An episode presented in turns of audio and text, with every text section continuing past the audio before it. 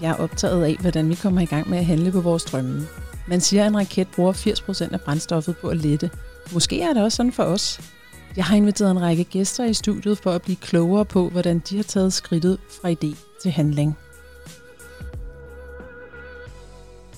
Velkommen til podcasten Idé til handling. I dag har jeg besøg af Ib Ravn, der er Ph.D., han er lektor, og han underviser i master i trivsels- og ressourcepsykologi på Aarhus Universitet. Tusind tak, fordi du vil komme i studiet i dag her og besøge os. Fornøjelse. Og gøre os alle sammen klogere. Tidligere hed det jo egentlig positiv psykologi, er det ikke rigtigt? Den master, jeg underviser på, Ja. jo, vi skiftede Ja. navn for et par år siden. Hvorfor gør I egentlig det? Ja, det var blandt andet fordi, at øhm, dels skulle vi have flere kolleger med ind, som ikke rigtig identificerede sig med positiv psykologi, men med en anden mere ressourcebaseret tilgang, altså ind og undervise. Og dels så har det navn positiv psykologi, det har ikke rigtig uh, slået igennem. Det har stadigvæk en mærkelig klang i Danmark, som om det er smil til verden, og så smiler verden igen, og andet er der ikke det. Men det er altså en, en videnskab med masser af forskning og uh, kloge ting bag. Så vi tænkte, mm, drop det navn, og lad os fokusere på essensen, og det er trivsel og ressourcer det og det, det giver jo egentlig meget god mening, at hvis man tænker positivt, så kommer man til at trives bedre et eller andet ja, sted. det kan man sige. Jeg kender dig jo faktisk, fordi altså oprindeligt så kender jeg dig, uden at du kender mig, og det gør jeg, fordi dengang jeg skrev bog om mødeledelse, så dukkede dit navn op hele tiden. Der, du har der er rigtig mange fan, du har rigtig mange fans ude i byen. Ja. Og så mødte vi hinanden til et facilitatortræf, hvor, vi, øh, hvor, hvor du netop også, fordi du har, du har udgivet flere bøger om facilitering, og du har faktisk også øh, undervist i, også i, i et hele taget det her med relationer og netværke, som også er en af mine store passioner. Så vi har det her med at mødes med andre mennesker og få tingene til at ske. Og der kan du sige det, at man så har motivationen. Det er jo ligesom det, der drivkraften for at få tingene til at ske. Det er ikke nok, at vi aftaler noget. Der skal ligesom en motivation til at, at booste, kan man sige, den her ændrede adfærd, eller kan man sige, om det er så en ændret adfærd eller en vedblivende adfærd. Så, øh, men jeg kan tænke på, at vi skal jo tale om i dag, hvordan skaber vi de bedste rammer for at motivere andre. Og jeg ved, at du har jo seks gode, øh, kan man sige, tips, tips og tricks, øh, kan man sige, punkter med, som vi kan tale lidt ud fra. Men jeg ved, du også gerne vil dele lidt med os, at det jo selvfølgelig er meget forskningsbaseret i og med, at du, øh, du, du er repræsenteret et universitet, og, og alt det, du udtaler dig om, det er jo faktisk forskningsbaseret. Så kan du ikke tale lidt mere om, om selvbestemmelsesteorien? Jo, som er den motivationspsykologi, som ligger bag de seks gode råd, som jeg har taget med til i dag, og som giver lidt af en mm, forståelse og baggrund for, mm, hvorfor kan det tænkes at være gode råd, dem jeg vil nævne, når vi kommer til det. Og ja, du siger jo altså selvbestemmelsesteorien, øhm, som er den danske navn på det, der hedder Self-Determination Theory, som forkortes SDT, øh, som er et øh, internationalt forskningsprogram, som er grundlagt for cirka 50 år siden af, af to amerikanske psykologer og forskere, Edward Deci og Richard Ryan, og øh, som sidenhen har samlet øh, hundredvis, hvis ikke øh, tusindvis af andre psykologer og adfærdsforskere Øh, øh, bag denne her tanke om, at øh, skal vi forstå, og det er vigtigt, og øh, kan vi skære den der motivationskage på en anden måde, end man traditionelt gjorde. Og det var ved at sige, at jo mere motivation man har, jo bedre.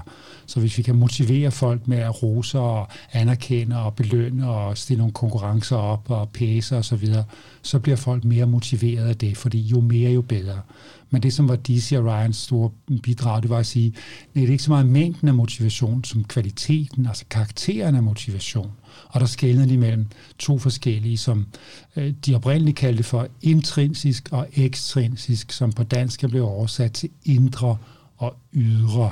Og det er sådan noget med, jamen, er man motiveret af at lave aktiviteten i sig selv, fordi den er sjov og spændende og interessant, jamen, så er den intrinsisk eller indre, så hidrører motivationen fra aktiviteten selv?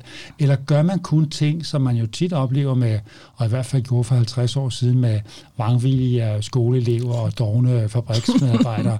altså, øh, de laver kun noget, hvis man puffer til dem udefra, hvis man giver dem trusler eller intimideringer eller straffe eller karakterer, eller man belønner dem med bonusordninger og den slags ting, så gider de rykke sig. Så altså bliver man motiveret udefra ekstrinsisk, eller er man motiveret af opgaven i sig selv? Og det, som Disa Ryan gjorde i 70'erne og 80'erne, det var at undersøge rigtig meget, hvor meget energi der er i at være interesseret i noget, og hvor motiverende det er, når man gider at gøre ting, fordi de er sjove eller spændende i sig selv. Og de opdagede også, at hvis man motiverer folk meget ekstrinsisk, altså med belønninger og straffe, både positive og negative ting, men ting, som kommer øh, øh, uden for aktiviteten selv, og ikke har med aktiviteten selv at gøre, så vil det underminere den intrinsiske interesse i selve aktiviteten. Så jo flere karakterer, man giver, og hvis man er sådan en som, som forældre, ikke bare var glad for, at unge kom hjem med et 10-tal og et 12-tal, men lagde øh, 200 kroner og 500 kroner oveni for sådan nogle gode karakterer, så vil man hurtigt opdage, at det, der bliver væsentligt for barnet, det er ikke at, øh, at, at lære at holde af og være kreativ og lære dybt og øh, forstå begreberne og begynde at interessere sig for stoffet. Det handler om at få de der karakterer og de der belønninger. Så, så de ekstrinsiske motivationsfaktorer underminerer de intrinsiske. Og det spurgte de sig selv om, hvordan kan det være, og komme op med det svar i løbet af 80'erne, at det er jo nok fordi, at mennesker modsætter sig intuitivt og spontant det at blive kontrolleret og presset udefra, når folk kommer og vil motivere uh, en elev eller en medarbejder, så, så siger man nej tak og stejler og siger, så er jeg ikke interesseret i det der. Så kan det være lige meget, at jeg vil arbejde jeg er for. Det er jo ikke for at interessere mig, mig for, for at læse danske noveller, eller for at forstå uh, uh, krig og fred i Mellemøsten de sidste 100 år, som man kan undervise i historie eller geografi. Nej, det er for at få den karakter. Det er det, det handler om. Det er det, der er det vigtige. Så der kommer altså en stor øh, fokus i selvbestemmelseteorien på at være motiveret indefra, frem for at fokusere på tingene udefra. Og så rejser spørgsmålet sig, så hvordan motiverer man folk til at blive interesseret i ting? For det kan man ikke med stok og guldrød, med pisk og guldrød udefra. Nej. Jamen, jeg havde faktisk lige at brænde ind med netop guldrød og, og stok, ikke? for ja. det var jo det, man sagde carrot og stick på engelsk i mange år, ikke? når ja. man skulle motivere. Ja, hvordan gør man så det? Ja, og det, man siger i, uh, i selvbestemmelsesteorien, det er, jamen folk har det her behov for ikke at blive styret og presset udefra. De har faktisk et behov for at være autonome, siger han siger man. Altså, de har behov for at, være, at sidde i førersædet i deres eget liv, for selv at bestemme i vid udstrækning, og opleve, at det, jeg gør, er rigtigt for mig. Og jeg vil lige stoppe dig, fordi jeg synes, det her med autonomi og autonom, der tænker vi jo mange af os på, på, øh, på jagtvej og på, på ungdomshuset. Så kan du ikke prøve sådan lige at sætte nogle lidt andre ord på? Jo. Det ved jeg godt, du allerede lidt har gjort, men prøve sådan lige at få den masseret lidt mere ind sådan hos, øh, hos os andre. Det kan jeg godt. Altså, de har valgt ordet autonomi, og man kan nemlig godt, som du siger, stille spørgsmålstegn ved, var det egentlig et godt ord for den tendens, eller trang, eller drift, eller behov, som vi forsøger at benævne her. Og man bruger også som til ordet ejerskab. Altså, at man har ejerskab til det, man foretager sig. At de handlinger, jeg foretager, er nogen, jeg står indenfor. Jeg har måske selv valgt dem, eller jeg har fået dem som gode råd, eller som invitationer, men jeg synes, de er rigtige, og jeg kan stå inden for dem. Så hvis man handler på en måde, så man kan stå inden for det, så er man autonom. Mm. Det handler ikke om, man selv skal have valgt det. Autonomi handler ikke om uafhængighed eller individualisme. Det er ikke sådan, at man skal rive sig løs af alle mulige sociale og strukturelle sammenhæng. Man kan glimrende være autonom i et fællesskab, hvis man synes, at det er gode påvirkninger, man får fra det fællesskab, at det er gode aftaler og bånd og forpligtelser, jeg har til de andre mennesker i denne her gruppe eller det her fællesskab, så kan jeg godt finde mig i ikke at gøre lige præcis det, som jeg synes er det rigtige, men afpasse mig efter de andre, fordi jeg sætter pris på vores fællesskab, og derfor gerne vil gøre de ting, som er rigtige for fællesskabet. Så er man også autonom i en social sammenhæng. Ja, fordi man føler, kan man ikke sige, at det er vigtigt, at man føler, at man har en indflydelse? Altså man har en stemme. Jo, man føler, ja. man har en stemme, ja. selvom man, man har taget et råd fra en anden. Ja. Selvom man er blevet inspireret af andre til at ja. gøre det her. Så man ja. kan blive i en arbejdsgruppe i gymnasiet, hvor man snakker lidt om, ja. hvad skal vi lave, og jeg gider ikke det her. Jamen, så er der nogle andre, der får en idé om, skal vi gøre det her? Jo, så bliver man interesseret også, og bliver inspireret ja. af dem. Og på den måde bliver man så autonom. Så det var det ene behov, man der i 80'erne i ASDT ja. yes. fastlagde. Der er autonomi, og hvis man er autonom, skal man også være i stand til at handle på sin autonomi på sit ejerskab. Det vil sige, at man skal være kvalificeret, man skal være kompetent. Mm. Så det beformer sig som et andet behov, kompetence. Man skal mm. opleve, at man kan klare livets udfordringer. Man har redskaberne til at takle dem, og til at komme frem, og man kan udrette noget. Man kan lægge planer og føre dem ud i livet. Man er ikke offer, man er ikke udulig. Man kan rent faktisk udføre og gøre noget. Og alt det foregår jo i en social sammenhæng. Mm. Så det, det bliver til formulering af et tredje behov for samhørighed. At vi har et fællesskab med andre mennesker, det skal vi meget gerne opleve. Og hvis man ikke oplever det, jamen, så får man ikke det behov dækket, og så er man så trives man ikke nær så godt, som man ellers ville. Og er det alle, der har et behov for det? Og det har man jo i forskellige grader, ja. kan man sige. De kan, forskellige, ja. de, kan, de kan det behov kan tilfredsstilles på forskellige måder. Nogle skal være sammen med andre mennesker 6 timer om dagen, for andre er 6 timer om ugen eller 6 timer om måneden nok. Men alle har behov for at at være sammen med andre mennesker i en eller anden udstrækning. Ja. Og det er så et behov for omsorg og venskab og respekt og anerkendelse og kærlighed blandt mennesker. Mm. Ja, det har alle. Så det er de tre behov, Ja. som man så i SDT fik formuleret sig frem til, er almen menneskelige. De gælder for alle mennesker til alle tider, i alle livsalder i alle situationer. Og de kan tilfredsstilles på forskellige måder. Det bliver de på forskellige måder i forskellige kulturer. Men de er generelle. Og nu kommer vi så til spørgsmålet om motivation, og hvordan man så motiverer mennesker. Fordi man skal ikke hæppe og lokke og true og intimidere mennesker. Man skal gå ind og støtte deres behov. Ja. Så, så sikrer man sig, at de mennesker, man har ansvaret for, for eksempel hvis man er skolelærer, og det er eleverne, vi taler om her, jamen så skal man give dem rammer inden for hvilke at eleverne synes, de har noget at skulle have sagt. At de selv kan bestemme, og de kan vælge forskellige ting. Man skal give dem oplevelsen af, at de kan noget, at vi faktisk kan udrette noget her, at de ikke er komplet øh, udulige og dumme, men vi kan faktisk lære noget, vi kan udvikle os, og vi kan at tilegne os nogle redskaber og blive dygtigere. Og man skal give dem oplevelsen af, at vi har et fællesskab, hvor vi ikke konkurrerer øh, hinanden til døde, men vi hjælper og støtter hinanden og gør det venligt, så vi har det sjovt og trygt sammen. Hvis elever oplever, at de er sådan et sted, hvor de både har ejerskab og kompetence og fællesskab, så gider de godt gøre det, vi laver her. Og det, vi laver i en skoleklasse, det er jo, at vi lærer noget.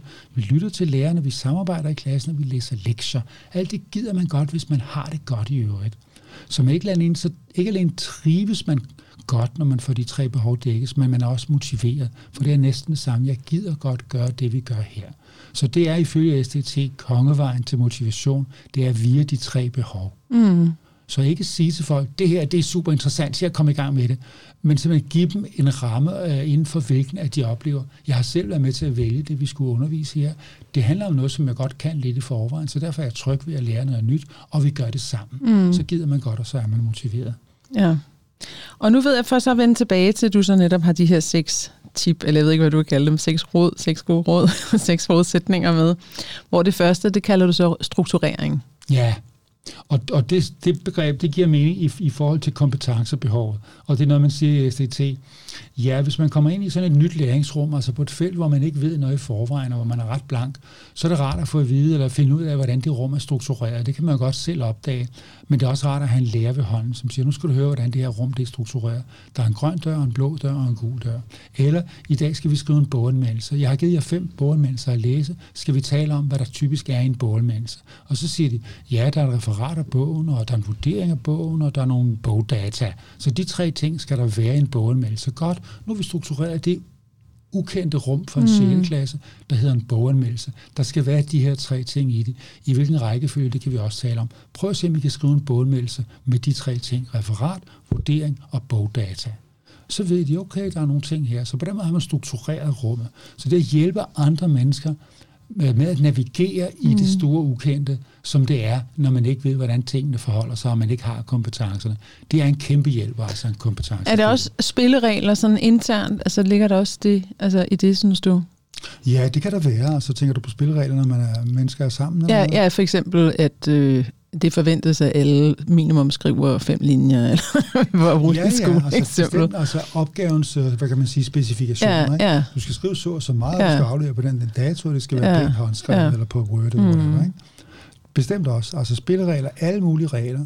Også sådan nogle banale ting, som, og det er jo en anden ting, der er vældig væsentligt for struktur, kan man strukturere sin dag. Mm. Og det er ikke så svært, når man går i skole og når man er på arbejde. Men hvis man er arbejdsløs, eller skriver speciale, eller bliver pensionist, øh, hvordan strukturerer man så sin dag? Kan man få sin dag til at skride fremad, sådan at det giver mening? Kan man stå op? Kan man spise morgenmad på samme tid hver dag? Kan man lave noget om formiddagen? Kan man spise frokost? Kan man lave noget om eftermiddagen? Kan man gå ud om aftenen? Er det, er det vigtigt, at man, man har noget struktur på, hvis man selv har 100% indflydelse? Det synes mange mennesker. Der er nogle mennesker, der godt kan lide, at dagen er helt åben, Ja. men så er det det. Så, er det, så strukturerer man, så giver man den mængde struktur, som det er godt at Ja. have. Og man kan se, hvor mange mennesker, som ikke trives med at være arbejdsløse, Mm. mm. eller være ude af systemerne på anden vis, mm. fordi de tit ikke kan strukturere deres dag. Mm. Og man tænker, at du har al den frihed i verden, der skal være, men det kan mm. også blive en plage, hvis man har for meget frihed, fordi man ikke ved, hvordan man skal strukturere mm. øh, sin indsats eller sin dag. Mm.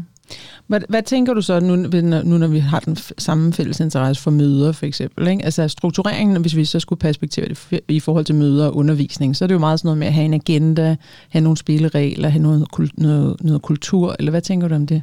Ja, der vil jeg sige, at øh, facilitator er den person, som har ansvaret for, at eller mødefacilitator, mødeleder, for at strukturere mødet. Og øh, det er oplagt en, øh, en dagsorden med seks punkter på. Den giver jo en strukturering af den tid, vi er sammen. Men øh, derudover, så plejer der ikke at være meget struktur på sådan et dagsordenspunkt, for det er sådan noget med, at man præsenterer, hvad det skal handle om, og så siger mødeleder, hvad har I så til det? Og så kommer folk og melder ind med alt det, de har. Og det bliver tit sådan en lang associationskæde af argumenter, idéer og løsningsforslag og indvendinger og følelsesmæssige reaktioner og alt muligt, som kommer op. Og det kan være svært at strukturere det. Så derfor er det godt for en facilitator at have sådan en forestilling om, hvordan skal sådan et punkt se ud. For eksempel, jamen vi starter med at høre, hvad der er i rummet. Så bygger vi og konstruerer vi og forbinder de idéer, der kom frem. Og så det sidste, så kører vi det ned i trakten, hvor vi ligesom siger, okay, mm. hvad skal det så være? Skaber en fælles forståelse og en, og en beslutning også, hvis der skal tages det. Så strukturere det der rum, vi er i, som møde med mm. de her 10 mm. mennesker, mm. som i mm. princippet kan sidde og snakke om hvad som helst, mm. øhm, og gøre det når som helst, og tage tre timer til det. Det er det et dårligt struktureret rum, og det er super væsentligt, at et møde bliver struktureret passende. For der tænker jeg også mange gange det der med, der er jo også sådan en ret øh, grundlæggende ting i forhold til sådan noget med taletid. Ikke? At der er jo nogen, altså nogen på møder, der er rigtig glade for at tale, og nogen, der egentlig helst kun vil tale, hvis de bliver, hvis de bliver opfordret til det. Altså, der er, jo, der er jo også noget der i forhold til kultur og struktur og sådan nogle ting, hvor jeg tænker, det kunne være en god ting at have, og ligesom i talesætte også, hvis man vil ændre mødekulturen til, at, at folk bidrager mere, og måske i højere grad også dem, der taler meget, lytter mere. Ja. Altså, fordi det er jo en ting, som... Altså, nu, nu ved jeg det jo, fordi vi lavede den undersøgelse, da vi lavede bogen i sin tid. 90 procent føler, at de spilder tiden minimum en gang om måneden på møder. Og det hænger jo i høj grad sammen med, tror jeg, at, at der er nogen, der taler rigtig meget, og det, jo mere de taler, jo, så er der nogle andre, der har mindre og mindre lyst til at sige noget. Ja. Og det gør jo, at der egentlig ikke bliver bidraget i lige høj grad, og der bliver heller ikke lyttet i lige høj grad. Så det her med at ændre kulturen, det, det, er jo faktisk, det er jo så også det, du faktisk fuldstændig siger, at strukturen er så vigtig, og det kan man jo gøre ved at ændre mødekulturen, ikke? Jo, og der er det der, altså mødekulturen, det er tit sådan, sådan de øh, usagte normer for, hvad der må gøres i det her ja, lokale. Ja. Og sådan en norm, den er tit, jamen når jeg har ordet, så beholder jeg det, og så tager jeg færdig.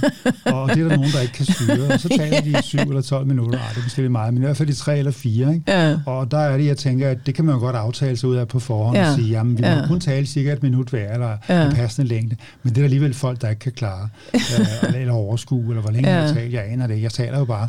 Ja. Det er jo fordi nogle mennesker, de er vant til at tale, indtil de, får, indtil de får taget ordet fra sig, eller indtil nogen afbryder dem og siger, nu skal ja. hvad jeg mener. Og det er den rolle, som facilitator faktisk skal have, at sikre, at alle i lokale deltager optimalt. Mm. Det vil mm. sige, at alle får en færre chance for at komme på og sige noget, de skal mm. ikke sige noget, mm. og at alle også sørger for ikke at tale for meget. Og det, det gør jeg selv stort nummer ud af. Når jeg træner folk i facilitering, mødeledere og facilitatorer, det er, at uh, man skal kunne bryde ind på en, en høflig og venlig måde, og afbryde dem, som taler meget længe. Uh, ja. Og det kan man gøre på forskellige måder. Men det er super væsentligt, og det kan man ja. glimrende se som en strukturering af det samtalerum, ja. vi er i. Jamen det tænker jeg også, fordi jeg bruger mange gange det, når jeg, når jeg underviser i online-møder eksempelvis, så har jeg sådan en slide, som jeg, som, som jeg kalder det, altså lært for en amerikaner. Zoom, altså for Zoom, et platform Zoom, Zoom-etiket, spilleregler, ikke? Ja. Altså hvor man så ligesom rammer, rammer sig reglerne op fra starten af mødet og siger, på at høre, jeg forventer sådan her, jeg forventer sådan, sådan og sådan, så, så, så man ligesom kridter banen op. Og den ligger jo egentlig i det strukturering, tænker jeg også. Ja, det gør ja. den bestemt. Det Nå, spændende. Bestemt. Nå, så lad os gå videre til dit punkt nummer to her. Intrinsisk, og jeg er altid så mange, hvor jeg udtaler det rigtigt. Gør det rigtigt. Intrinsisk, Intrinsisk interessestimulering. Ja, altså, og det er jo det her med, jamen den intrinsiske motivation er så vigtig. Altså det der med, at man skal opdage, hvad det er, man interesserer sig for. Og øhm, Øh, Øh, at stimulere den interesse er en væsentlig ting, sådan pædagogisk. Det siger man både i SDT, og det er også noget, som jeg personligt har opdaget igennem et langt liv. Altså, øhm, hvor jeg i, i vid udstrækning har gået efter det, som interesserede mig. Og øh, det oplever jeg i mange andre mennesker, at øh, man spørger sig selv, er det legitimt overhovedet mod det? Og mange unge mennesker kan også øh, tænke, at der er så meget, vi skal her i skolen og på læreranstalten og i vores uddannelse, at der slet ikke er tid til, at jeg skal finde ud af, hvad der er interessant for mig, jeg havde en kollega, som mm, ved et karriereskifte som 40-årig spurgte, hvordan finder man ud af, hvad der interesserer en? Mm. Og det er altså ikke en dimension, der er til stede i alle menneskers liv, men det er altså super vigtigt, at det bliver der, at du udvikler din næse og finder ud af, hvad er det, du synes, der er interessant. Altså, jeg har et par døtre, der arbejder i politikens boghal, og de siger også, at det, det er faktisk sjældent, at folk kommer ind og roder rundt efter interessant litteratur. De kommer ind, fordi de har læst en anmeldelse, og så går de ud igen, når de har fået bogen. Eller de har fået en anbefaling, eller de beder ekspedienten om en anbefaling. Jeg har læst den her bog, hvad skal jeg så læse bagefter? Så det er svært for mange mennesker at finde ud af, hvad synes jeg egentlig er mm. interessant? Mm. Og det er øh, i en vis forstand fortalt, fordi så er du overladt, over, hvad hedder, overladt til at, at gå efter andre menneskers næser hele livet, og affinder dig med de strukturer og de retninger, som andre giver dig, hvis du ikke mm. udvikler din mm. egen fornemmelse for, hvad er det, der er rigtigt og interessant og vigtigt her. Og det er jo lidt, der er vi jo tilbage til de, nu kalder jeg det altså indre og ydre, ikke? Ja, så nu, hvis, hvis jeg siger de ydre, de ydre øh, hvor ja. man netop taler om det der med skal, bør, eller jeg er sådan en type. Ikke? Altså nu prøvede jeg at oversætte det med noter her, så det var lettere for mig at associere til. Ikke? Fordi det er jo netop det der, hvis man har sådan en selvopfattelse. Jeg er typen, der er, så er det jo en konstrueret, kan man sige, persona, man egentlig har lavet, hvor det måske ikke nødvendigvis er en det er måske noget, man netop også er blevet påvirket af, af de ydre omstændigheder, måske ens opvækst, eller øh, man ja. har set nogle andre mennesker, man har set op til, eller et eller andet. Hvor at hvis man er meget over i, hvad, hvad, hvad er jeg for en type, eller det her skal jeg, eller bør jeg, så er det, det bliver svært at mærke, hvad man egentlig gerne vil, og hvad man kan. Fordi det, vi lever jo meget øh, forbundet til andre mennesker, så derfor bliver vi jo også påvirket. Hvis vi alle sammen kun gjorde det, vi havde lyst til, når vi havde lyst, så kan det jo også være, at Ja, det ved jeg ikke, hvad der, hvad der jo, så men det, vil men det, du siger her, det er altså den dialektik, der er mellem det, som de andre synes, jeg skal, og det, ja. jeg selv gerne vil. Ja. Og, og det, jeg taler om her, og det, jeg taler om, det var, at det er vigtigt at kultivere og opdyrke sin egen mm. stemme og sin egen fornemmelse for, hvad mm. der er mm. rigtigt. Mm. Det er jo ikke ens betydende, at man så bare skal kaste los på alt og ride ud over prærien og tænke, nu er jeg alene i verden, og jeg gør kun det, der selv mm. interesserer mig. Fordi mm. jeg indgår jo altid i en social sammenhæng. Ja hvor jeg skal afpasse mig efter andre mennesker, og jeg skal frem for alt bidrage til det liv, som andre mennesker også har. Og hvordan kan jeg gøre det? Men det er væsentligt at finde ud af, hvad er det det særlige, som jeg kan bidrage med? Hvad er det, jeg synes er interessant og vigtigt i den her sammenhæng? Ja. Og afprøve, at det er noget, som I også har brug for. Kan I mm. bruge det på en eller anden måde? Så man finder ud af, hvad det er for et bidrag, man kan yde til fællesskabet og det skal være et unikt bidrag, som er mit særlige bidrag. Men hvis, hvis du bare leverer som bidrag det, de andre gerne vil have, så bliver du en tom skal til mm, sidst, mm. og kommer til at leve et lykkeligt liv, hvor du ikke aner, hvem du selv er, mm. fordi du blaffer som et blad i vinden efter det, som alle de andre vil have dig til. Og det er den sammenhæng, det væsentlige er at stimulere den intrinsiske interesse, at finde ud af, hvad synes du er spændende. Ikke i isolation fra andre mennesker, men i hvert fald ikke sådan, at du overgiver din egen stemme mm. og dine egne præferencer til andre heller. Men så kommer jeg bare til at tænke på, at i vores iver for så at, at behovsstøtte andre mennesker og hjælpe dem med at blive motiverede, så kommer der jo egentlig også et krav til, at de skal kunne mærke deres indre motivation. Ja. Altså ikke et krav til, fordi den indre motivation er der allerede, men vi skal behovsstøtte dem, altså hvis vi er lærer, mm. eller forældre, mm. eller ledere, så skal vi skabe rammer og sociale kontekster omkring dem, som giver dem lejlighed til at lytte til deres egen indre stemme. Ja. Men det er jo det, som du også siger, at selv i boghandlen kommer folk ind og faktisk ikke engang kan finde ud af det. Ja. Så, så det, er jo, det lyder måske i virkeligheden lidt lettere, end det egentlig er. Nå, Eller hvad? Der er ingen, der siger, det er let.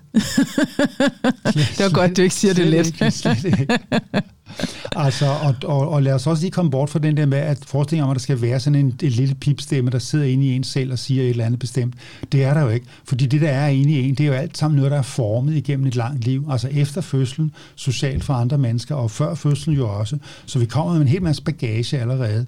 Men når det er sagt, så er det alligevel sandt sådan, at man kan godt blive så fjern fra sig selv, at man bliver fremmedgjort fra sig selv. Og det kan man blive enten eksistentielt, eller man kan blive det sociale og økonomiske årsager. At du får ikke lov til at leve dit eget liv. Så der er den der element af autenticitet, som man også mm, betoner i SDT, som en del af autonomien. Det er, at, at der er altså et eller andet derinde, der i en eller anden forstand har mere med dig at gøre, end andre ting har. Mm. Og hvad det er for noget, det er det, der er den livslange opgave at finde ud af, hvem er jeg egentlig? Hvad er det, jeg står for? Hvad er det, jeg tror på? Hvad er det, jeg interesserer mig for? Det er ikke noget, man lige pludselig finder ud af. Som 37-årig, så har man tjek på det, og så er den færdig. Og det er heller ikke noget, der er ridset i granit fra starten af. Det er noget, en konstruktion igennem hele livet, hvor man mere og mere finder ud af, hvad er det, jeg er for en? Hvad er det, jeg synes er rigtigt og vigtigt og godt? Og hvor kan jeg bidrage? Og hvad er min særlige øh, bidrag i de forskellige sammenhæng, som jeg indtræder i? Det er super vigtigt at, at animere til Prøv at lytte, prøv at finde ud af, hvad er det, du synes, der er interessant, hvad er det, der interesserer dig,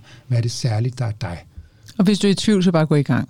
Så bare prøv det bedste Man bud, og så man er jo altid, tage- ja. ja, præcis. Man er altid i tvivl, Ja. og ja, man skal gå Mm. i gang. Lad mig, lad mig tage dig med ind i en boghandel, og nu kigger vi på nogle ting, som jeg synes er interessante, og hvis der er noget, du synes er interessant, så går du bare over mm. til det. Og sådan kan man gøre med sine børn, mm. øh, fra de er helt små. Tag dem med ud i de steder, mm. hvor man selv synes, der er interessante ting. Om det så er en skov, eller det er på stranden, eller øh, hvor det nu er, så er der steder, hvor der er interessante ting. Mm. Og hvis man selv synes, og det er et af mine næste råd, hvis man selv viser ungerne, mm. at man er interesseret i noget, så tænker de også, aha, når man er voksen og lever som menneske i den her verden, så er man interesseret i noget, fordi det er far og mor også. Okay, det er sådan, man bliver menneske ved at interessere sig for ting. Frem for at man viser ungerne, at man løber der bare rundt efter det ene eller det andet. Man kan ikke falde til ro. Man har ikke nogen interesser, man har ikke nogen hobbies, man har ikke noget, man synes er interessant. Hvis man er sådan en person, der bare ser fjernsyn hele livet igennem, så lærer man ikke andet som barn, end at Nå, vi tænder bare på fjernsynet. Og så lader vi os påvirke af alt det udefra, og man finder aldrig ud af, hvad er det egentlig, jeg selv godt kunne tænke mig at skabe og bidrage med. dybe ord. Ja, ikke sandt? Men jeg, jeg tager med, det, jeg tager med, er, at det er en proces, og det, det er jo lidt ligesom en, hvis man kan sige sådan en, by, en pyramide eller en stige, at man måske bare hele tiden, at det, det, ene, det ene trin fører til det næste trin, så det er ligesom en, en, en rejse, der, og en proces, der, der, der bliver ved, Helt klart. ikke? og som Helt ikke nødvendigvis absolut. lander et sted. Nej, det gør den ikke. For det kan godt være, at det ene fører til det andet, men det kan også være, at nogen de bare bliver mere og mere nørdet inden for et felt. Ja, det kan man aldrig vide, og det er man måske i 30 år, så finder man at der er noget andet ja. også, og så er det fedt. Og, og, og kultivere den stemme og, og give andre det indtryk, ja, det er faktisk vigtigt at interessere sig for ting, og finde ud af, hvad man interesserer sig for. Ja. Det er super vigtigt. Der, der er så meget, og det er jo det, man siger i SCT, det er derud af selve livsdriften springer, det er der, der er energi og motivation. Det er den der intrinsiske nysgerrighed, hvor man som helt nyfødt, og som det gør dyr jo også, altså undersøger og piller ved deres omverden, og leger og snuser og sniffer og øh, øh, håndterer ting. Mm. Og det er bare en grundlæggende livsdrift, at man gerne vil ud og finde ud af, hvad er det, der foregår der. Og det er det, at mange børn oplever, når de er 5 og 10 år. De får nogle ordentlige slag over mm. fingrene, kom mm. tilbage i din skal, og så kan de sidde der resten af livet. Nej, ud og undersøge og opdage og lege sammen med verden. Det er bare så super vigtigt. Ja, de leger sig, altså man kan sige, børn, altså børn og. Ja. og dyr, de leger sig jo til læring, kan Ja, det man gør sige, de. ikke? Altså, Og- det kunne vi jo godt lære noget af. Ja, det er præcis. Og når du det sjovt. interesserer dig for noget, når du synes, det er sjovt og Ja. ja. spændende og interessant, så er det også en lejende tilgang, mm. du har til verden. Ja. Og vi ved alle sammen godt, at det arbejde, der går som en leg, mm. eller hvis man har et arbejde, som i vid udstrækning opleves som en leg, så er det et skønt arbejde. Ja. Og andre mennesker elsker en for det, du laver der, fordi du har sådan en lejende og fed tilgang til tingene. Mm. Du ser ikke ud som, du sidder i et fængsel og skal lave noget med bøjet nakken hele livet. Nej, du springer op, og du Ja. af energi og Ja. glæde med os andre også. Ikke? Det er jo fantastisk, når man har det sådan. Det er virkelig fantastisk. Nå, lad os gå videre til råd nummer tre. Værdifuld i sig selv demonstration. Ja, og det er meget beslægtet med det, vi har talt Ja. om her, og det er det Ja. med, altså værdifuld, det hedder på, på engelsk intrinsic value demonstration, hvor man altså demonstrerer over for for eksempel sine børn, at der er ting, der har intrinsisk værdi. De er altså interessante i sig selv. Ikke fordi de fører til noget, man kan tjene penge på eller gøre noget. Der er bare nogle ting, der er væsentlige og vigtige at gøre i sig selv. Og, og her er der, der er en lille tegning fra The New Yorker, som jeg har i billedet i hovedet lige nu, og den skal du høre. Altså, man ser en mor sidde med sin datter på en parkbænk. Og ved siden af sidder der en anden mor med sin datter. Den første mor sidder med en telefon, og det gør datteren også. Og den anden mor sidder og læser en bog, og det gør datteren også. Og så siger den første mor med telefonen til den anden mor på engelsk, How do you get your kid to read books? Kan jeg vide, om du viste mig den? Jeg var jo meget- med til en foredragsrække hos dig. Ja. ja. Det er jo meget sjovt. Jamen, den er nemlig rigtig sjov, Ja. ikke? Fordi det, det, er jo, det er jo sagen i en nødskal. Det er at det vi, fuldstændig, og alle forstår ja, umiddelbart, hvad ja, det handler om. Jamen, ja. Hvis du sidder og viser mobiltelefonadfærd Ja, ja. ja. over sit barn, hvad i alverden skulle barnet ellers lave resten af livet på Ja. nærmeste, end at gøre det, fordi det er det, mor gør, det er det, der Ja. er det rigtige. Og det er jo det der, man siger, show, don't tell. Præcis, Ikke? Altså, ja. Fordi det, er- det er jo i virkeligheden øh, meget mere værdifuldt, ja, end at stå og skulle forklare det. Sjov, fordi det er ikke bare, at jeg skal vise det over for Ja. jeg skal også vise det, når jeg gør det. Altså for eksempel er der, er der sådan noget, øh, på nogle skoler har man sådan nogle læsebånd, hvor man læser 20 minutter hver dag, hvor klassen får en bog udstået, så kan de bare sidde stille og læse i klassen. Og det er ikke alle lærere, der er opmærksom på, at de skal selvfølgelig rollemodellere, de skal lave en intrinsisk værdidemonstration, de skal vise, hvor værdifuldt det er at læse, ved at de også selv sidder og læser i de 20 minutter. Men mange af de lærere, hører jeg, sidder og løser, besvarer opgaver, eller hvad det, øh, svarer e-mails, eller, eller retter opgaver, eller er på telefonen, eller andre ting, og giver derved overhovedet ikke børnene indtrykket af, at det, vi laver her, er vigtigt, fordi læreren sidder jo og laver noget andet. Så skal vi være meget opmærksom på, at man demonstrerer det, som man synes er rigtigt. Det er det, som børnene oplever. Aha, det er det, man gør, når man er menneske i verden. Så gør man det, som de der voksne gør. Jamen, det er jo fuldstændig... Altså, jeg tænker også lige på en samtale, jeg havde med, med en god bekendt forleden dag, hvor jeg også bare sagde, at din chef er jo chef og ikke leder. Fordi chefen, det er, jo, det er jo, hvor man er mere diktator og leder. Det er jo der, hvor man går forrest og siger, ja. prøv at høre, lad os gøre sådan her, og ja, vi finder ud af det, i stedet for at, at, at have behov for sådan en eller anden form for magtdemonstration. Ikke? Ja, ja. Så det er jo lidt det samme. Så hvis du leder derude, så husk at gå forrest, så du bliver en leder og ikke en chef. Præcis. så råd nummer 4, facilitering. Ja, og det er jo lidt som du berørte senere, altså hvad er det for et rum, vi er i, samtidig med andre mennesker, som man tit kalder for et møde, eller generelt, hvor der er mennesker forsamlet. Kan man gøre noget for at understøtte folks behov der? Og nu har jeg selv undervist og skrevet bøger om facilitering i mange år, og så opdagede så SDT for 10 år siden, og begynder at tænke de to sammen om, om man ikke det er sådan, at når man faciliterer, så går man faktisk ind i det rum der og forsøger at understøtte folks behov for autonomi og kompetencer og samhørighed. Altså samhørighed er oplagt, fordi vi er sammen her, vi skal opleve det der fællesskab. Og det er et dårligt møde, hvor man ikke oplever, at vi er sammen. Mm, mm.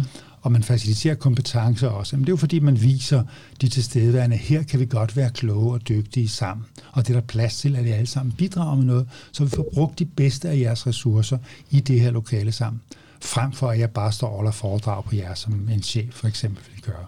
Og autonomien, det der med, at jeg har også lov til at være her. Jeg kan bidrage med noget. Min stemme er vigtig. Mm. Jeg kan mm. påvirke de beslutninger, vi tager sammen. Og gruppen som helhed kan også komme til at beslutte at gøre ting, som er rigtige for den, for afdelingen, for organisationen hvem det er, når der mødes sammen der. Så at facilitere er måske i virkeligheden at i et forsamlet, eller et rum af forsamlede mennesker at dække menneskers behov. Jamen, jeg tænker også, der egentlig også er en, en behov for at føle sig tryg. Altså, fordi det kan jeg nemlig huske, den her, jeg har faktisk lige taget den med, for, for jeg ikke glemte den, men netop den her, øh, Google lavede det der projekt Aristoteles, hvor de, øh, nu der er altså sikkert udtaler det forkert, men netop det der med, hvad er det, der karakteriserer gode teams? Og helt i, i det grundlæggende fundament, det var det der med, at vi skal have psykologisk tryghed. Fordi det er der er jo ikke noget værre end frygten for at blive udskammet. Hvis man, hvis man kommer med en latterlig idé, altså det synes jeg ofte, jeg oplever, når man brainstormer, så kommer vi intuitivt til at sige, det har vi prøvet, eller det var da ondt svagt, eller et eller andet, i stedet for at, at netop sige på forhånd, nu laver vi lige nogle rammer, lige nu er der ikke noget, der er dårlige idéer, bare skyd løs, og så kan vi kigge på dem bagefter. Fordi der er mange, der er bange for faktisk at, at, at føle sig forkerte ja. ved at komme med nogle, nogle mærkelige idéer, men det er jo ja. stadig det, der kan inspirere andre til at til at få nogle, nogle endnu bedre idéer, fordi der opstår netop den her synergi, når man, når man tænker ud af boksen sammen. Ikke? Helt oplagt. Altså jeg tænker også, at psykologisk tryghed, som jo er kommet vældig frem her på det seneste, efter Christian Ørsted har oversat et med Amy Edmondsons bog og, og pushet det begreb, hvor mange øh, finder øh, genklang og, og, og øh, genkendelse i det. Og det må være, fordi der er mange arbejdspladser, hvor man ikke føler sig tryg. Og det er jo helt oplagt en, en modarbejdning af en frustration af menneskers behov, blandt andet for fællesskaber, for at, at anerkende dig, at du er et okay menneske, og du er ikke forkert, som du netop siger der. Og hvor man oplever, at man bliver forkert, og ens idéer bliver trådt på, og jeg som person bliver trådt på, så er man overhovedet ikke tryg i lokalet. Og det er jo en skidt vej til at opnå noget som helst sammen. Men der er, jo, der er jo heller ikke noget, der kan skabe bedre sammenhold end en fælles fjende. Vel, så, så det er så lidt det, hvor at, at man kan sige, hvis det er på en, kollega, en, en, en arbejdsplads, der er dysfunktionelt, så er det jo fantastisk, hvis der er en, der hele, man, de går og vender øjnene af bag, bag personen. Ikke? Jo. Så på den måde kan det jo virkelig skabe et godt samhørighed, bare på, lige på nær på den sidste. Så, ikke? På den dysfunktionelle måde. Ja, ja lige præcis. Ja, det er aldrig godt at skabe fællesskab på baggrund af et fjendskab til andre. Det, det, er, det, er, det er en mindre form for fællesskab. Ja, lige præcis. Men jeg er egentlig også så vild med det hele taget ordet facilitet facilitering, fordi netop for fransk, det, det ved du godt, og det ved lytteren jo sikkert også, men nu, nu siger det bare alligevel højt, at facil betyder jo let på fransk, ikke? Altså, så det er jo det her med at gøre tingene lette. Ja. Altså det, det har jo sådan en ynde på en eller anden måde, at man, man tænker, sådan, at, det, at tingene ikke behøver at være svære. Nej, så god pointe. Altså, ordet peger på, at tingene kan være lette. De behøver ikke at være svære. Det behøver Nej, ikke være svært, det, det selvom, selvom vi på forhånd tænker, det, det, det er selvfølgelig, der er jo ikke noget, der... Alt, der er værd at gøre, Hvordan er det, man siger? Er værd at gøre godt. Ja, alt er ja. værd at gøre, værd at gøre godt. Og man kan sige, alt er værd at gøre godt, burde kunne gøres lidt. men det er ikke altid, det kan. Men altså, facilitator vil være opmærksom på, hvordan kan vi, når vi er sammen her, øh, gøre det lettere end mm. det der mm. besværlige, øh, som tager alt for lang tid, fordi alle mennesker gerne vil sige noget. Eller der er ingen, der kommer på, fordi de ikke tør at sige noget. Hvordan kan vi gøre det let? Ja. Mm. Ja, fordi det, altså, der gør jeg faktisk det nogle gange. Jeg bruger Slido for eksempel, hvor man kan lave ordskyer. Ikke? Mm. Fordi så er det anonymt. Ja. Altså, så, så det, man, hvis nu man så siger, nu brainstormer vi, så kan folk sidde med deres mobil og komme med alle idéerne, og så kan de andre sige, ej, en dårlig idé, men der er ikke nogen, der ved, hvis, hvis idé det er, det så kan man sidde der, ja, det synes jeg også var en dårlig idé. Ikke? Okay, så ja. det på den måde kan det også give sådan lidt, øh, tage lidt tension ud af, øh, kan man sige, frygten for at, at blive til grin, mm. hvis man ikke er vant til at, ja. at stille sig frem med sine ja. holdninger. Så har du noget, du kalder markerophæng. Det er lidt spændt på, om det er noget med at have sådan en body, eller hvad, hvad handler markerophæng? Ja, det, det er ja. den tanke. Altså når man skal udrette noget, det kan være svært at gøre det alene, hvis man slår sig sammen med en marker, som hjælper en til at få det gjort så kan det blive bedre. Og det er det, som der ligger bag body-ordninger generelt. Mm. Det er sådan tit sådan nogle mm. introduktionsordninger, hvor en yngre får knyttet en ældre til sig, og så er vi marker sammen og så kan vi på den måde hjælpe hinanden. Men generelt også, og jeg tænker meget på det i forhold til mine studerende på universitetet, altså hvor mange af dem, der egentlig sidder alene og kæmper med deres opgaver og deres dage og får læst lektier og alle de her ting. Jamen altså det, at man øh, for eksempel aftaler, at øh, jamen, Øh, torsdag og fredag, der, der har vi ikke nogen undervisning, så der skal vi sidde hjemme og læse, og hvordan kommer jeg op til at få det gjort? Og jeg har haft studerende, som så aftalt det sammen. Jamen, vi ringer til hinanden klokken 9, der sidder vi med en varm kop kaffe foran os og går på skærmen, og så siger vi, nu klokken 9, og nu starter vi. Så det betyder, at man får ikke at um, se dum ud i de andres øjne. Så står man altså op til klokken 9 og sidder med sit kaffeapparat der parat til at læse. Så det er sådan en slags makkerophæng, mm. så man hænger ja. hinanden op på, at man skal noget. Ja. Og det er lidt pinligt, hvis man ikke får det gjort. Ja. Og det er godt, hvis det ikke er gamle venner, der gør det, men sådan studerende, der ikke kender hinanden specielt godt. Ja. For det er meget nemt at få tilgivelse fra en gammel ven, men en kollega ja. og, eller en ny studerende, som man ikke kender så godt, har man lidt mere formelt forhold ja. til. Og i deres øjne vil man ikke se dårlig ud, og mm. derfor strammer man sig også an for de der gjort. Så derfor andre til at hjælpe en mm. til at få mm. gjort de ting, man rent faktisk kan. Det er sådan, man kan sige, det er en måde at strukturere ens livsrum ja. på. Ja Øh, men lige præcis det der med at bede en anden person om, at vil du ikke ringe, eller skal vi ikke aftale, at vi mm. ringes der, eller lad os aftale en møde om tre uger, så har vi mm. alle sammen, vi begge to gjort det der, og så hører vi lige, hvordan det er gået med det. Og så stikker man lige næsen sammen med kollegaen i et kvarter, og, og fortæller, hvad jeg har lavet de sidste 14 dage, og du gør det samme. Ikke? På den måde at holde hinanden op på ting. Ja, så det er typisk altså en ligesindet. Det behøvede det sådan set ikke at være, men i det her, i det her eksempel, ja, hvor, så, altså, så ville det være en ligesindet. Det kan ikke? være alle mulige, ja. men det er så meget nemmere, når det er folk på samme niveau, ja. fordi så har de fælles, og så er det symmetrisk, frem for det er en lærer, der holder en elev i ørerne, ja. eller en leder og så videre. Ikke? Ja, fordi så vil der være den, det der element af, af skam, hvis det er, man ikke får det gjort. Og, ja, og, og der er sådan, sådan lidt magt. Ja, og det, ja magt er, det er lige præcis. I sådan ja. et uh, kollega- eller studerende kollega-forhold. Mm. Det er mere symmetrisk, og det er en, en rar, en rar mm. måde at tænke det på, at det, mm. det er empowering for mig, at ja. jeg har den aftale med dig.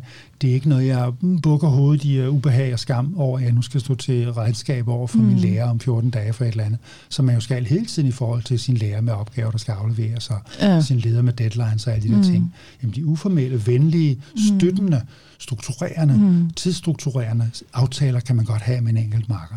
Jeg har faktisk også en, en ligesendet selvstændig, som, som jeg rigtig ofte bruger på den måde. Vil vi bruger sådan hinanden, så skriver vi, du ved, kan du tale på et eller andet tirsdag kl. 10?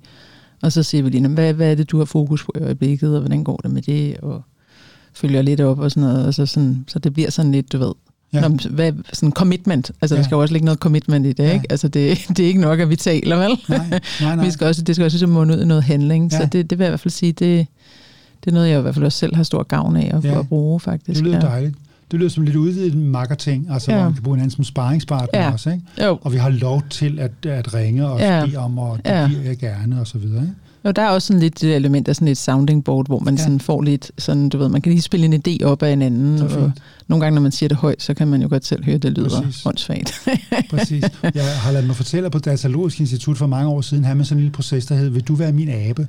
Nå. Og det er sådan, når man sidder der med sådan et eller andet teknisk eller kodnings- eller programmeringsspørgsmål, ja. så går man ind til kollegaen på, ved siden af på kontoret ja. og siger, vil du ikke være min abe? Og så siger han jo jo. Og så fortæller man vedkommende ja. sit problem, ja. og de ja. fem eller ti minutter, det tager en at fortælle, det bliver man ja. klar over, ah, det er jo det der, ja. er løsning. Ja. Og så går man ja. igen og siger tak, uden at kollegaen har meldt et ord.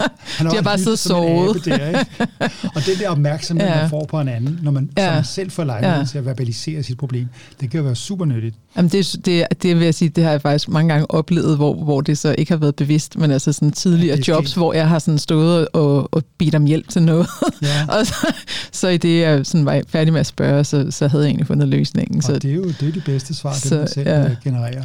Jo, jo, men der, dengang vidste jeg ikke, at det egentlig var et begreb jo. Altså, Ej, okay. der, der, der, der, der brugte jeg det ikke på den måde. Men det er jo faktisk smart at gøre det, som, som, som man ligesom har et begreb for det. Ikke? Yes. Fordi som du siger, mange gange finder man jo selv løsningen. Det er, det. Fordi det, det er jo det der med at få beklar. Altså man siger jo mange gange, du skal forstå problemet, før du kan tænke løsningen. Og i det, du skal beskrive et problem eller en udfordring, om nogen vil kalde det, i det, du skal beskrive det, så forstår du det jo bedre, og så ja. bliver det også lettere at se løsningen. Ja. Præcis. Fordi mange gange begynder vi at tænke løsning, før vi helt forstår, ja. hvad det egentlig er, der, der er udfordringen. Ikke? Så dit sidste råd her, inviterende sprogbrug. Ja, det er, det er sådan en pointe, der er i STT også, hvor de siger, at altså, hvis man skal støtte folks øh, autonomi og også deres kompetencebehov, så skal man ikke tale kontrollerende til dem. Øhm, altså man skal ikke sige, at øh, du skal gøre det her, og jeg forventer, at du skal gøre på den her måde, og man skal ikke sige, at øh, du skuffer mig, og øh, det der tror jeg ikke, du kan klare. Sådan nogle nederen ting, som man vil kalde det sådan på moderne dansk. Ikke? Man skal i stedet for tale på en ikke-kontrollerende måde, mm. og den kalder jeg her for inviterende. Og den er særlig mm, brugbar også i, hvad kan man sige, en faciliteringssammenhæng. Fordi hvordan beder man en flok mennesker om at uh, tale sammen to og to i uh, 10 minutter om det her spørgsmål, og så hører vi lidt af, hvad I har snakket om i plenum bagefter. Ja, det gør man jo inviterende. Altså man kan jo eventuelt stille et, et retorisk spørgsmål. Det forstår voksne godt, at det betyder, nu skal vi gøre det. Og hvis man gør det inviterende og venligt, så tænker folk, ja, det kan jeg da godt. Og så går de i gang med det, og så viser det sig at være udmærket. Og det er en god måde som facilitator at sætte ting i gang på, ved venligt at invitere til, at vi gør det her, uden egentlig at vente på, at de siger ja men bare regne med, at når jeg spørger dem pænt om det, så gør de det sikkert, fordi jeg er jo facilitator, jeg har den her rolle. Ligesom en forælder jo en også ønsker at kunne tale sådan til sine børn, hvor man ligesom siger inviterende eller opfordrende, eller lad os gå ud og lave mad nu, og hvad siger du til, at du skrækker kartofler, og så tager jeg gulerødderne, eller vil du hellere tage gulerødderne? Så er det ligesom kridtet banen op, der er gulerødder og kartofler, hvad vil du helst lave her? Ikke? Og så kan man jo nå rigtig langt ved at tale inviterende og åbent og sådan lidt... Øh, øh, ja, inviterende er egentlig det bedste ord, hvor man siger, jeg synes, vi skal gøre det her. Er du med på, at vi gør det på denne her måde? Ja, det er det sikkert. Så hvis jeg har ligesom noget at skulle have sagt i den her sammenhæng, så er det ligesom mig, der kritter banen af. Og hvis du så er med på det, så er det jo fint alt sammen. Og hvis du ikke er det, så må du jo sige til. Ja, så det er egentlig at, at stille et spørgsmål uden at forvente et svar. Ja, det er den version af det, der hedder et retorisk spørgsmål, ja, ikke? Som, ja. på den gode måde. Ikke?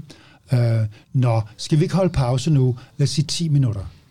Det er et spørgsmål, skal vi ikke holde pause nu? Og der kan man jo sige, at et, et, et 8-årigt barn, der måske ikke var så kendt, ja. spørger, nej, det skal vi ikke. Men det er ikke ja. meningen med spørgsmålet. Det forstår forældre eller voksne godt. Ja. Lad os holde pause nu, skal vi ikke sige 10 minutter? Det er ligesom ja. facilitator, som siger, nu har vi pause, og det har vi i 10 minutter. Ja. Men, men det er ikke sådan, at, uh, nå, nu slutter vi med det her, der er pause i 10 minutter, og så vil jeg godt se jer herinde om 10 minutter på jeres pladser. Det er ikke særlig inviterende, vel? Ja, men jeg kan, ja, der, den, den, tror jeg, jeg skal, den tror jeg, jeg skal øve lidt, den der. Jeg kan godt mærke, der bliver lidt inspireret.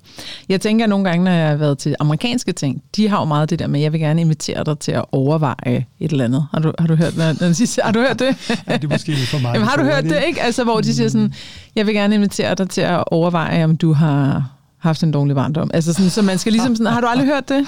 Inden for jeg sådan, kan godt øh, sætte mig i det, jeg kan ikke rigtig huske det. Ja. I'd like to invite you to think that. Ja, ja det er måske ja, rigtigt. Ja, så ja. Det, ja, så det, og det har nemlig nogle gange, når der så har været nogle danskere, hvis jeg har været på nogle danske kurser, som så har stået og sagt netop, så har de brugt ordet invitere. Okay. Og det har nemlig nogle gange virket sådan lidt, hvor jeg tænkte, jeg, jeg kunne godt relatere til det, fordi jeg har set det så mange gange på engelsk, men, men hvis man bare hører det på dansk for første gang, så virker det sådan lidt, det hvor vil du invitere mig hen? Altså, ja. ikke? altså sådan, man er vant til en invitation, det er noget, hvor man skal komme et sted, eller, eller det ved. Ja, men skal vi ikke skælne mellem, hvad, hvad sådan råd indeholder, og hvad man rent faktisk siger? Altså, jo, ja. Jamen lige præcis. Man går ikke ind i rummet og siger, nu skal jeg facilitere. Nej, nej, nej men det er det. Siger, værsgo, værsgo ja. sidde ned, ja. og skal ja. vi starte med sådan og sådan. Ja, ja jamen lige præcis. Ja. Så der er nogle ord, man kan, man kan bruge, når man taler om det, og så nogle ja, ja. andre ord, man kan bruge. Jamen, jeg er helt med. Jeg er helt med. Det var ikke, for, det var ikke fordi, jeg, jeg synes, det var, det var jeg, jeg, jeg er fan. Jeg synes, det, det er godt. Jeg vil, jeg vil bruge det noget mere. Så vil jeg egentlig gerne spørge dig, altså, hvor finder du selv motivation? Fordi nu har vi jo talt om det på sådan en lidt, altså sådan en lidt faglig måde. Altså, fordi på en eller anden måde er der jo flere ting i motivation. Der er jo, man kan sige, jeg har jo nemmere ved at motivere dig, hvis du ved, hvad der motiverer dig. Mm-hmm. Ikke? Men nogle gange er det jo også vores opgave at prøve at motivere os selv. Bestemt. Og i virkeligheden er det jo altså nogle gange på nogle arbejdspladser, hvor de er frustrerede over, at, de ikke er motiveret så, så ved de jo også godt som medarbejdere, det er mit eget ansvar at motivere mig selv, hvis der ikke er nogen, der gør det. Altså, ja. jeg bliver ikke motiveret, hvis nogen... Altså, nogen må motivere mig, og hvis andre ikke gør det, så må jeg jo selv gøre det. Så hvordan gør man så det? Ja, Sådan. altså, øhm, kan vi lige blive i meta et øjeblik, fordi det at motivere sig selv, det er egentlig en mærkelig formulering. Ligesom det at motivere andre, det er egentlig noget, jeg typisk siger med gåseøjne, ja. fordi jeg er ikke sikker på, at det er en særlig god måde at sige tingene på. Uh, nu kommer jeg over og motiverer dig, for jeg kan se, at du er ret motiveret her. Mm, det siger man ikke nej, til folk. Nej, nej, nej, nej. Man kan til nød have en motivationspsykologi, hvor vi ja. tale sætter det der som motivation. Ja, ja. Men man skal ikke sådan gå og sige til sine børn, jeg, jeg, jeg kunne godt tænke mig, at du var mere motiveret for det her. Ja, og nu skal jeg motivere dig. Så, så det skal man ikke sige som sådan, og jeg er ikke sikker på, at det altså motivere som transitivt verbum, jeg motiverer dig, jeg prøver at motivere mine medarbejdere, er særlig godt. Men jeg hører, hvad du siger, og det er... Øhm, hvor, der, hvor finder jeg energien eller interessen eller lysten til at gøre de ting, der skal gøres? Ikke? Og det er et super godt spørgsmål. Og, og jeg må lige påpege også nu til bene, at det er der egentlig ikke særlig meget om i uh, selvbestemmelsesteorien. Den er meget orienteret mod, hvad en autoritetsperson eller en professionel gør over for en fokusperson, som du også startede med at sige, hvordan motiverer man andre? Hvordan skaber man kontekster inden for hvilke andre er motiveret? Så spørgsmålet om, hvordan man motiverer sig selv, er først kommet på dagsordenen i SDT inden for de sidste fem år eller sådan. Og øh, jeg ved ikke rigtig hvorfor, men det er måske noget med, at øh, Richard Ryan er klinisk psykolog, og han er vant til at have en person over for sig, altså en klient, hvor motivationsspørgsmål opstår, og ikke så meget af det, som jo er fokuspunkt i rigtig meget af, af, psyko, af positiv psykologi, det her med, hvordan bliver jeg et bedre menneske, hvordan bliver jeg mere lykkelig, hvordan får jeg mere mod og resiliens og alle de der ting, og hvordan motiverer jeg mig selv.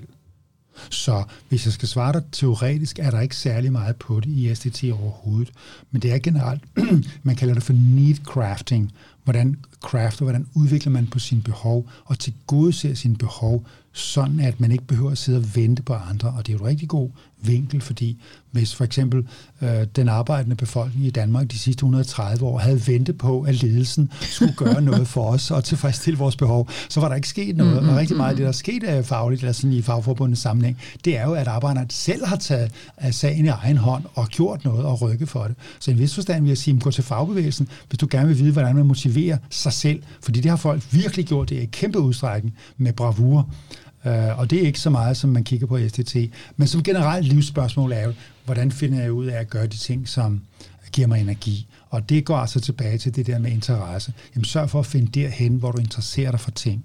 Og tag arbejde med ting, der interesserer dig, frem for arbejde, som giver god status og har en pæn titel og har en høj løn, og giver dig bil og et flot hus og alle de der uh, ekstrinsiske mål, som man så nemt kan komme til at forfølge i livet. Så vær fokus på, at der, hvor, hvor arbejde handler om noget, som interesserer dig. Mm. Og det er der jo rigtig mange mennesker i dag, som har.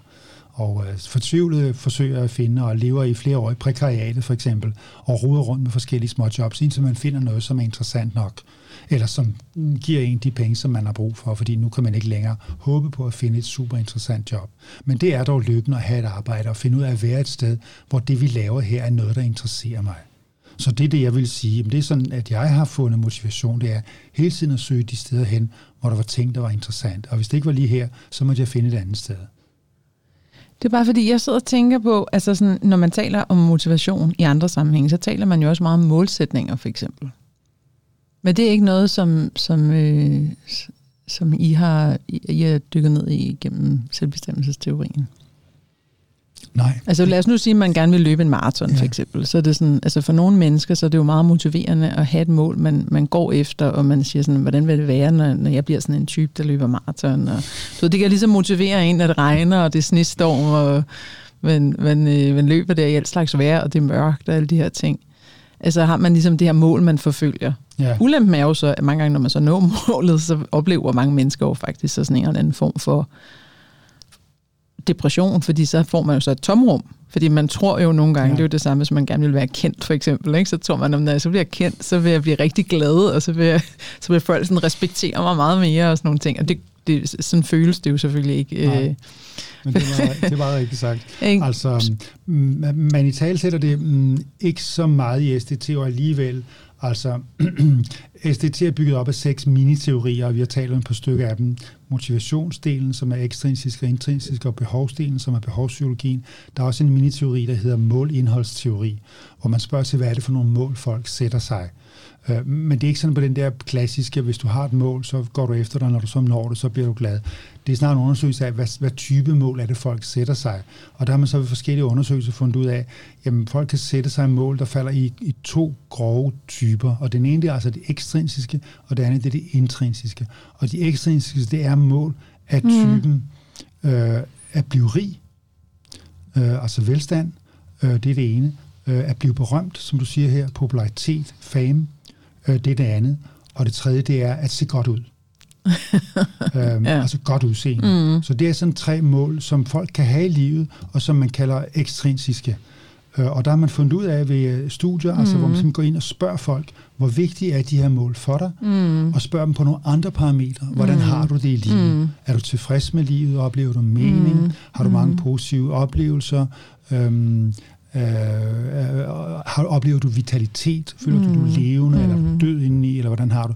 Så, og der spørger man så, at, og der viser det sig, at dem, der har og følger ekstrinsiske mål, mm. de har i det store hele, de rapporterer om lavere livskvalitet, altså psykosocial funktion på de der mål, jeg nævnte før, mm. end dem, der forfølger en anden gruppe mål, og det er dem, man kalder intrinsiske, mm. og de falder i tre kategorier også. Og den første, det er personlig udvikling og vækst. Mm. Altså det med at mm. lære noget, mm. udvikle sig og interessere sig for noget og blive bedre til det. Mm.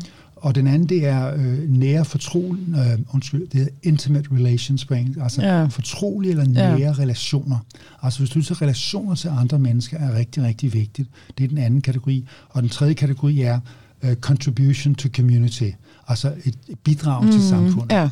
Jeg vil gerne gøre ja. noget for, at verden bliver et bedre sted. Ja. Ja. Hvis man har de tre typer ja. mål, altså personlig udvikling, ja. nære relationer, mm. bidrag til samfundet. Mm. Mennesker, der siger, at de mm. har de mål, mm. de har i det store hele en bedre livskvalitet, de har det bedre, bedre trivsel mm. i deres liv, mm. end dem, der forfølger, forfølger ekstrinsiske mål. Ja. Og det er et meget interessant øh, resultat egentlig, mm. for det peger jo på, at det, altså, målene er jo en vis forstand også, hvilke værdier er det, vi mm. synes er rigtige. Hvad er det for nogle mm. ting, vi synes er rigtige og vigtige i livet? Er det at blive berømt og rig og, øh, og øh, se godt ud? Mm. Eller er det at udvikle dig og have nære relationer til andre mennesker og yde et bidrag til samfundet? Øh, der siger den her forskning jo, at jamen, trivsel, vejen til trivsel og bedre øh, motivation og psykosocial funktion, det vil sige også psykisk trivsel, mm. kontra mm. psykisk mistrivsel, det hænger altså mere sammen med at forfølge de intrinsiske mål, frem for at forfølge de ekstrinsiske. Ja, altså jeg, vil bare, jeg kom bare lige til at tænke på, at før der fik jeg det til at lyde, som om jeg mente, man kunne tvangsmotivere andre. Det plejer jeg faktisk altid at sige, når jeg underviser motivation. Vi kan jo ikke tvangsmotivere folk mod deres vilje, så det vil jeg bare gerne lige understrege, at det er heller ikke tilhænger af, at man tror om sig selv, at hvis jeg mener, det er, godt, at noget er godt for dig, som du ikke mener er godt for dig, så, så har jeg ikke nogen Klart. interesse, eller faktisk heller ikke mulighed for at overbevise dig om andet. Fordi det, som jeg egentlig ikke kan lade med at tænke på, det, nu, nu hørte jeg lige, der var nogen, der brugte eksemplet for en dag, men når tandlægen, og det er det, som jeg tænker, selvbestemmelsesteorien måske er kommet, at der er siddet en psykolog og tænkt, hvordan får jeg personen til at gøre det, de gerne vil gøre, men ikke vil gøre. Og det er jo lidt ligesom, hvis du er tandlæge, du siger, du skal bruge tandtråd, og det sidder man så i tænd, hedder man der, okay, det gør jeg nok. og så de fleste af os, vi får, vi er så rigtig svært ved, i hvert fald første gang, vi hører det, og, og gå ud. Og det kan godt være, at vi får købt det der tændtråd, men det er ikke sikkert, at vi får det brugt to gange om dagen. Og det er jo det her med, at, at der er noget, der er godt for os, men vi, på en eller anden måde kan vi jo ikke gøre det alligevel. Hvad, hvad tænker du om det? Altså... Ja, Altså, det er jo rigtigt, og det er sådan med, i SDT kalder man for altså, livsstilsforandringer, og specielt i sådan health behavior, altså sundhedsadfærd, jeg ved ikke, om det hedder sådan på dansk.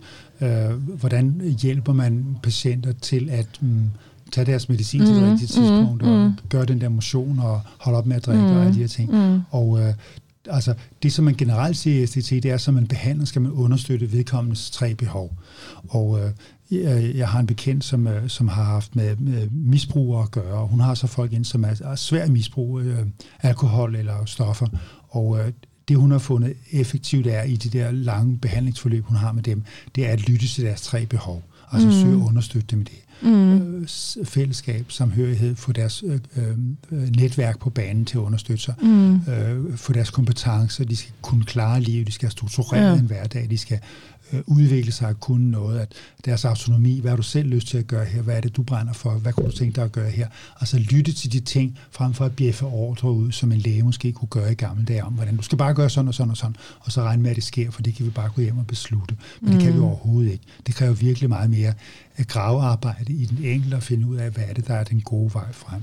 Nej, der har jeg mit yndlingscitat. Intet er lettere end for den, der ikke skal gøre det selv. ja, det Jeg elsker det citat. Fordi man synes jo andres problemer, man tænker, det er jo befriende let. Altså andres problemer, de er jo simpelthen så lette, ikke? Ja. Altså når man selv står det, og har det, det. svært ved at få brugt det, det. den der tændtråd, så tænker man, okay. Jeg vil så altså, sige, jeg lige faktisk min, jeg har fået en ny tandlæge for nogle år siden, som jeg er super glad for. Og hun har introduceret mig for sådan nogle, sådan nogle hvor der er børster, som man bruger mellem tænderne. Interdentalbørster.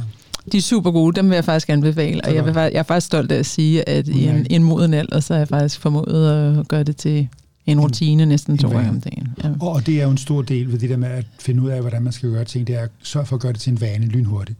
Fordi så gør du det bare, så skal du ikke tage en beslutning hver eneste dag om, at det skal gøres du gør det bare, fordi nu er det det tidspunkt, nu er jeg børstet til, nu går jeg i gang med interdentalbørsterne bagefter. Sådan fungerer jeg altså ikke, det må jeg simpelthen med skam at sige. Okay, Men jeg nåede at komme derned rigtig mange gange, og synes, det var pinligt, hver gang hun spurgte, hvorfor har du ikke gjort det? Og så, og så, så, så, så, hver gang, så, så tænker jeg bare, ej, det er simpelthen, hun er så sød med tandlæge. Men skal du ikke have det uh, habitualiseret, som det hedder, altså vanegjort? Før du kommer til at gøre det hver dag? Sådan fungerer jeg simpelthen ikke. Men nu... Men, nu, øh, men nu har du en frisk beslutning hver eneste dag. Nu tror jeg, jeg vil ja, børste tænder. Men, fordi nu, nu, er jeg blevet, nu er jeg nemlig blevet sådan en. Jeg er blevet sådan en, der bruger sådan en der. Ja. Så jeg har fået den selvopfattelse. Ja, det er godt. Men ja. gør du det ikke også på et bestemt tidspunkt? Nej, det sker spontant. Jeg prøver at gøre det i forbindelse med tandbørstning, men ja, okay. så kommer jeg sammen med at glemme det. Så. Men, men det, ja, okay, det vil jeg mene, det er det, der er vejen frem. Altså, det ser jeg selv til alle mennesker. Hvis der er et eller andet ubehageligt eller mærkeligt, ja, man skal gøre, ja. så gør det til en vane. Men det er rigtigt. Og vær opmærksom ja. på det 20 dage, så sker ja. det af sig selv. Ja, det, det er så ikke os alle sammen, der er lige struktureret, kan jeg godt afsløre. Men jeg, jeg tror også, det, det, øhm, ja. Men der vil jeg faktisk anbefale den bog, der hedder, er det ikke James Clear? Atombaner. Jeg har faktisk lige kigget på den i en boghandler. Fantastisk bog. Fantastisk bog, ja. Altså, og det er jo sjovt nok, fordi det der uh, Covey var jo fremme for 30 år siden med ja. de syv gode vaner. Mm. Og um, jeg håber, den her er noget andet, for på en eller anden måde lyder det plat og banalt. Det er, du skal bare have de her syv gode vaner, så lykkes livet for dig. Atomic Habits, det handler vel om, at øh, er det ikke det at gøre fornuftige ting til vaner, så man ikke behøver at bruge psykisk energi på at vælge dem hver eneste dag. Jo, men også at bryde det meget ned, altså, så man ikke bliver overvældet. Og det er faktisk også, Aha. når jeg underviser motivation, så taler jeg meget om det her med også at, at ligesom lave altså, mega delmål. Altså i stedet ja. for at sige sådan, løb en maraton, så sige sådan, Løb en kilometer. Find noget tøj, find noget tøj du kan have på. Hak. Ja. øh, læg det frem. Hak. Ja, ikke? Altså sådan, og jeg opererer også nogle gange med det, som det, det underviser jeg også i, hvor jeg kalder det en done-liste. Ikke? Altså, ja. så man simpelthen sætter, nogle gange, når jeg så skal i gang med noget. Ja, ja så nogle gange, når jeg skal i gang, jeg tænker sådan, åh, jeg kan ikke rigtig komme i gang. Så begynder jeg sådan, jeg har gjort det her hak, jeg har gjort det her hak. Så, så ligesom, så har jeg, nu har jeg også lavet en liste hak. Så, så den her følelse af progression, mm. det, er jo, mm. det, er jo, det synes jeg er meget motiverende. Så godt. Så, øh, Nå, men her, så, til, når vi nu skal til at slutte af her nu, har du så et sidste råd, du gerne vil give lytteren med? Hmm. Der er lige blank et øjeblik her. Det, det er ikke det. Jeg, jeg er næsten stolt, det kan at, jeg kan få, øh, at jeg kan få dig til Uh, jeg føler mig helt udtømt med de seks gode råd. Der. Ja, men det var også nogle virkelig, virkelig ja. gode råd. Så har jeg lyst til, så kan jeg uh, supplere, fordi jeg har egentlig lyst til at sige, jeg kommer til at lægge et link til det i show notes, at jeg har lavet, uh, når jeg underviser, der har lavet noget, jeg kalder motivationshjulet, og det svarer lidt ligesom til livshjulet, som du måske kender inden for coachingverdenen. Mm. men hvor man så deler, kan man sige, forskellige områder af sit, det kan både være privatliv eller arbejdsliv, og det kan være forskellige sådan, områder af ens ansvarsområder i arbejdet, og så prøve at rate dem, så man på den måde kan prøve at blive sådan lidt konkret på, hvad, hvad motiverer mig egentlig i højere og mindre grad? Fordi nogle gange, når vi så bliver bevidste om, om den her arbejdsopgave, øh, hvis nu det var en, en konkret arbejdsopgave på jobbet, som, som, som man er zero motiveret for, så kan man prøve at spørge sig selv, hvad skal der egentlig til, for at jeg bliver mere motiveret? Er det, noget, er det netop noget behovsstøtte? Hvilken type behovsstøtte skal jeg opsøge? Skal jeg opsøge nogle andre mennesker? Skal jeg have nogle andre kompetencer? Hvad skal der til? Skal jeg have valget? Skal jeg nu, hvis jeg prøver at, at tabe ind i dine, ikke? med autonomi og, og de her ting, ikke? Skal jeg have valget? Skal jeg sige, at jeg ikke behøver at gøre det hver dag? Jeg kan kun gøre det hver anden dag. Bare det, man måske har det valg, kan måske gøre, at man føler sig mere Fint motiveret. Det er smart. Så når man, man prøver at, sætte, at behovsstøtte sig selv, Ja, tænker jeg. ja. Nu når vi har talt om behovsstøtte, jeg synes, det er et rigtig godt begreb, og jeg er rigtig glad for, at jeg har faktisk fået lært det af dig. Okay, godt. Så tusind tak for det. Så vil jeg bare slutte af med at sige tusind tak, fordi du kom forbi og gjorde os alle sammen rigtig meget klogere på motivation og selvbestemmelsesteorier Ja. og facilitering. Tak for lejligheden, det var sjovt. Selv tak. Godt. Hej. Hej igen. Tak fordi du lyttede med. Jeg håber, du fandt vores samtale inspirerende. Jeg hedder Therese og hjælper virksomheder med vækst på mine workshops og som mødeleder. Hvis du vil holdes opdateret omkring kommende afsnit og anden inspiration, så følg mig på de sociale medier.